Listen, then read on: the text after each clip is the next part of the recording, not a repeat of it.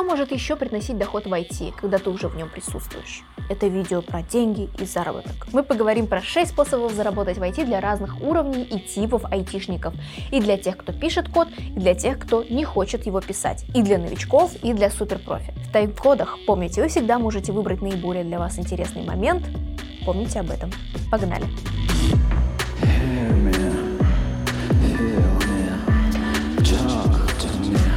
Начнем с тех, кто код все-таки пишет. Разработка мобильных приложений и монетизация их в App Store и Play Market. Есть несколько вариантов монетизации, помимо понятной нам подписки или покупки.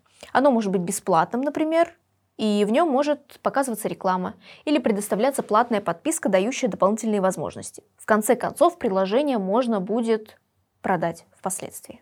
Но имейте в виду, что приложение должно быть полезно. Поэтому прежде чем его разрабатывать, подумайте, какие проблемы есть у клиента, какие боли оно решает. Может быть, эмоциональные развлекает клиента, а может быть, какие-то прикладные. А дальше думайте о монетизации. Некоторые даже делают целый бизнес на системе таких приложений. Имейте в виду. Второе. Багфикс. Apple выплатит до двести тысяч тому, кто найдет уязвимости в ПО. Google будет выплачивать до сто пятьдесят тысяч долларов разработчикам, которые обнаруживают уязвимости в Chromebook или Chromebox. Samsung заплатит за обнаружение багов в мобильных устройствах. Это практикуют не только известные компании, но и небольшие. Правда, платят...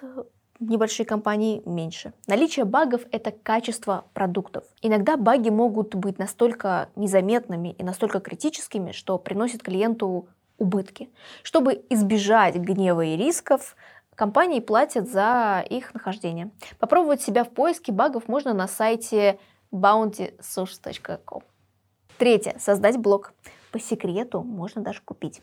Сюда входят подкасты, паблики в Telegram, блоги на YouTube и, прости господи, ТикТок.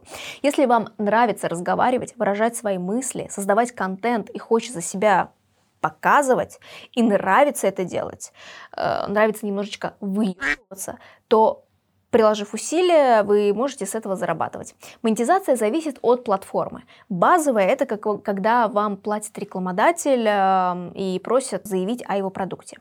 Есть и другие способы. Донаты от подписчиков, реклама от самой платформы. Например, если это сайт, то баннеры. YouTube, например, тоже платит блогерам. Это те рекламки, которые вы пропускаете. А также это ваш, собственно, личный бренд, который может приносить вам доход в виде дополнительных контрактов.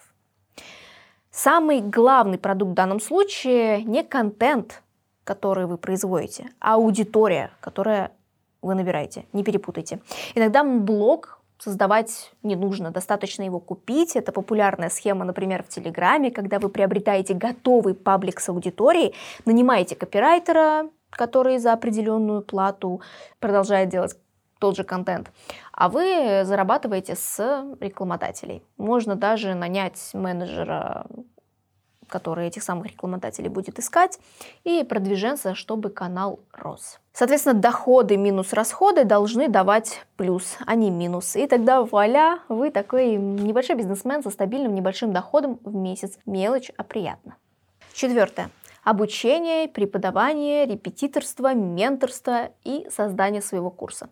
Очень интересный и нескучный метод монетизировать свои знания и навыки, которые уже есть. Хорошо подходит для разного уровня спецов. Более опытные преподают и обучают. Менее опытные им помогают и учатся. Важно наличие желания делиться знаниями и прокачивать навык преподавательской деятельности. Потому что преподаванию нужно все-таки учиться, а не просто выкатывать на студентов весь свой багаж знания и поток сознания. Тут, собственно, множество вариантов. Можно пойти в вуз. Платят там меньше всего, но зато есть своя такая академическая атмосфера для любителя.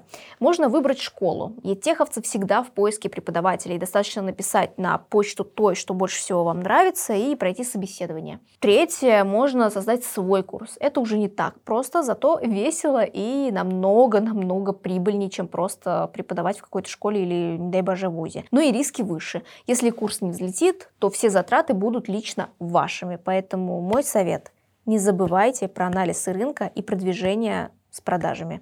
Поможет снизить риски. Репетиторство и менторство. не школьников, а вполне себе спецов.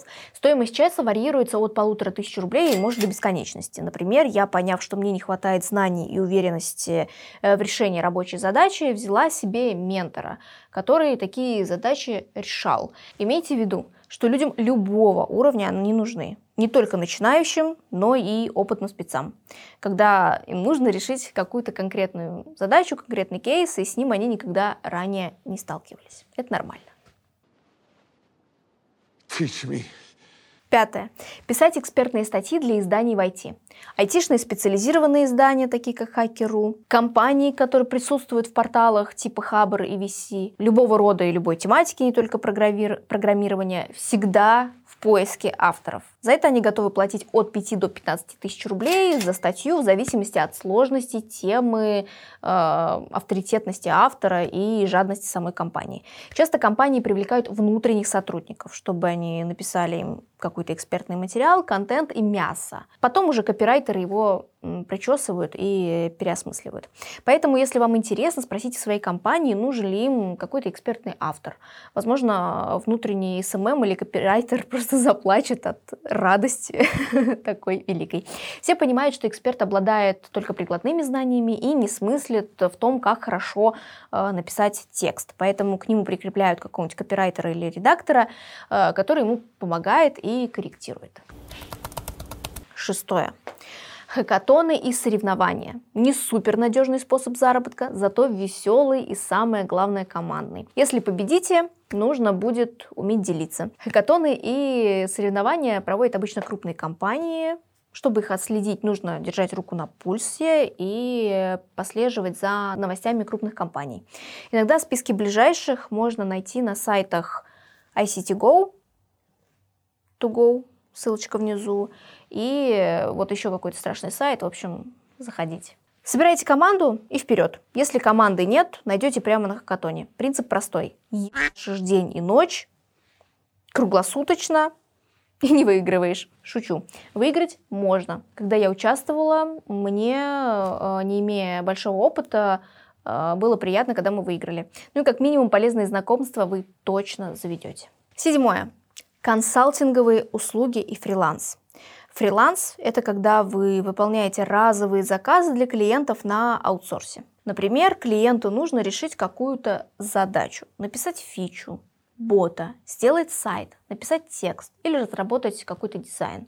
Он выставляет заказ на бирже фрилансеров, описывает, что нужно ему сделать, к какому сроку и в каком виде нужно сдать работу. Вы выполняете и получаете за это деньги.